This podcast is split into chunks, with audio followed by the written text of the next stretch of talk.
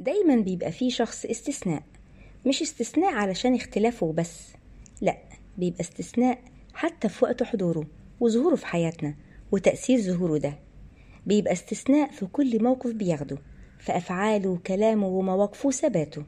بيبقى استثناء علشان قادر إنه يكون الشخص اللي يطمنك اللي يقولك ما تقلقش أنا معاك كل حاجة هتتحل. واللي ممكن يسيب كل حاجة علشان يسمعك ولو عندك مشكلة تحس إنه حاسس بيها قبلك.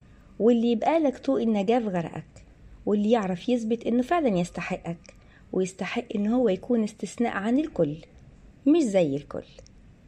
يسعد صباحكم بكل خير.